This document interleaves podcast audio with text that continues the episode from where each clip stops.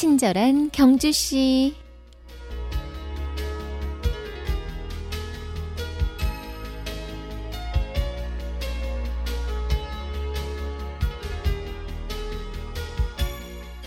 이제 조금씩 선선해지고 있다고는 하지만 아직은 조금만 걸어도 땀이 흐르고 갈증으로 목이 마르고 하실 때 있죠. 그럴 땐 주변에서 무더위 쉼터라고 적혀 있는 노란색 간판을 한번 찾아보세요. 냉방 시설이 잘 돼 있는 주민센터 등에 햇빛을 피해서 잠시 쉬어갈 수 있는 그늘 같은 장소들이 마련돼 있거든요.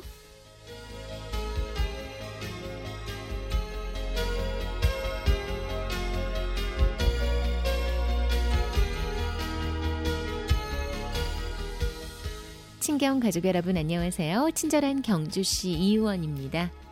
정자나무 그늘 아래서 휴식을 취한다.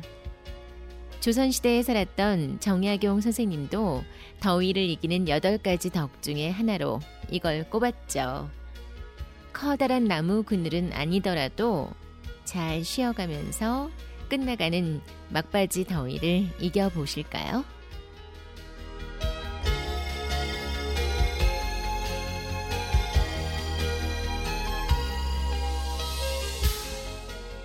친경 가족과 함께 여는 금요일의 음악 선물 드립니다.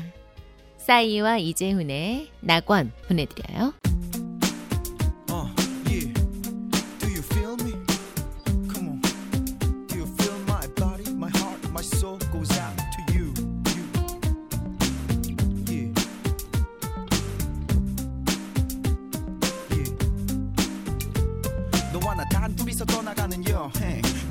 향한 내 마음 절대 안 변해. 보고 또 봐도 또 다시나 반해.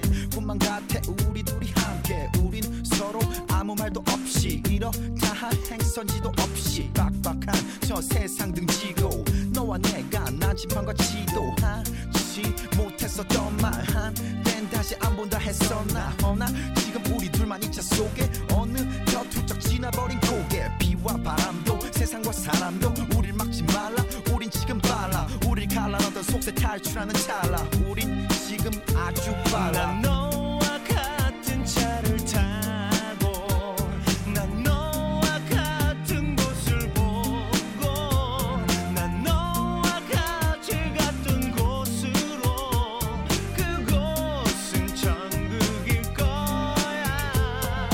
정신없이 달려온 곳 동해안 저 시원한 바닷소리가 곧 때문에 잠 못 자고 꼬박 샌밤. 손발을 다 합쳐도 못 센다. 말이 필요 없는 거야. 가치 있는 거야. 이제서야 밝히지만 내 주인은 너야. 기분 좋아. 둘이 장도 봐.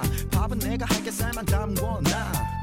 피곤한지 너는 잠깐 자고. 그 사이 나는 몰래 요리책을 파고. 드디어 오붓하게 저녁 식사하고. 여기가 바로 지상낙원. 비와 바람도 세상과 사람도 우릴 막지 말라 우린 이제 달라. 나 홀로 애태웠던 예전과는 달라. 우린 이제 많이 달라. 난 너와 같이 마주하고 난 너와 같이 살아 숨쉬고 난 너와 같이 같은 곳에서 여기가 천국인 거야.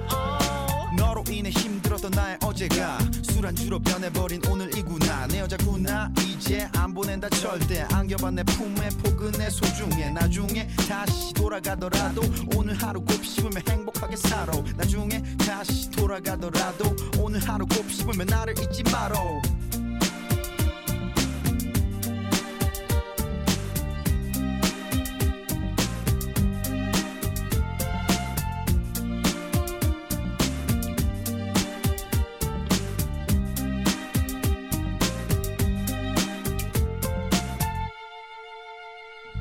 난 너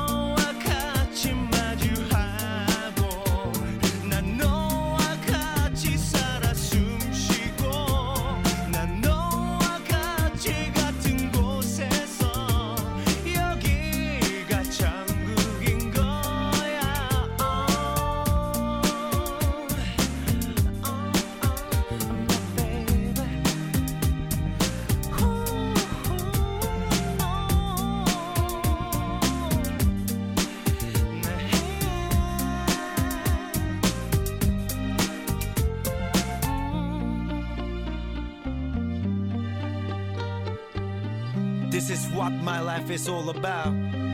It's all about you.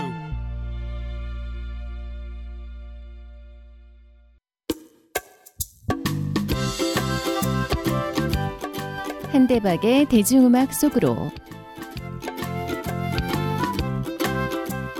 네, 한 주 동안 기다렸습니다. 한국대중음악박물관의 고종석 사무국장님, 안녕하세요. 네, 반갑습니다. 네, 더위가 많이 풀렸습니다. 처음으로 경험한 경주의 여름 어떠셨나요? 7월 말까지는 좀 버틸만 했다고 생각이 들었는데요. 네네. 올해 8월 정말 대단했던 것 같습니다. 예. 그러게요. 경주의 여름이 작년만 해도 안 그랬는데 갈수록 여름다워지는 것 같습니다. 네.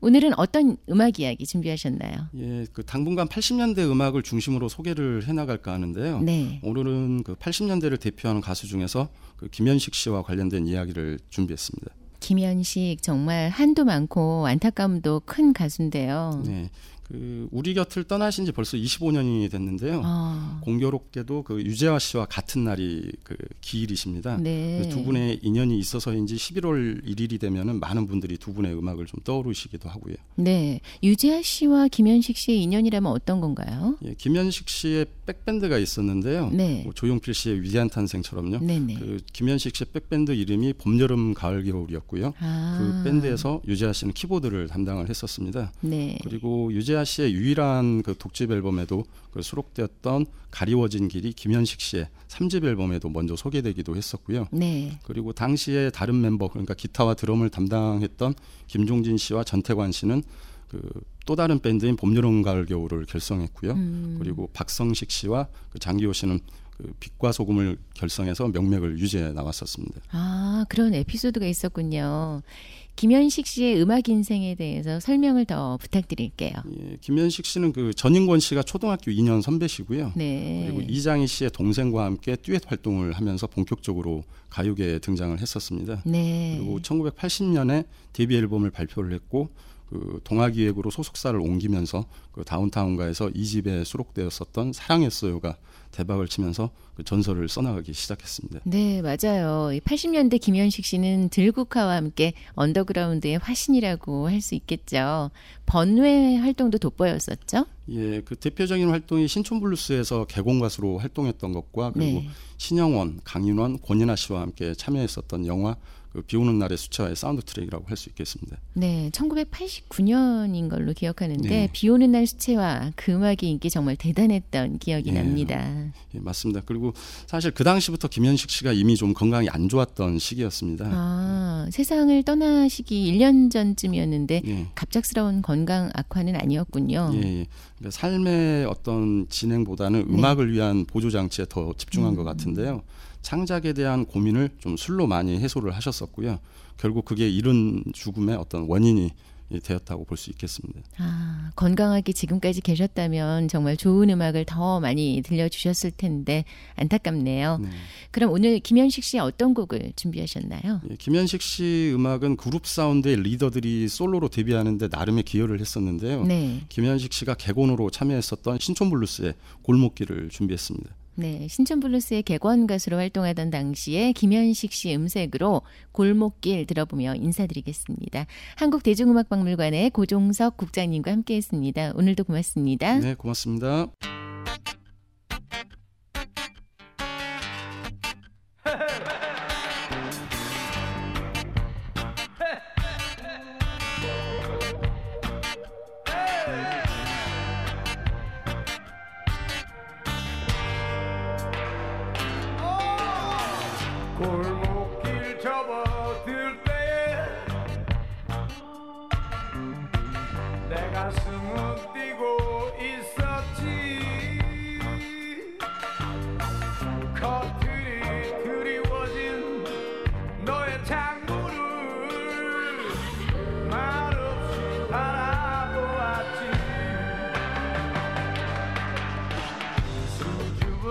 수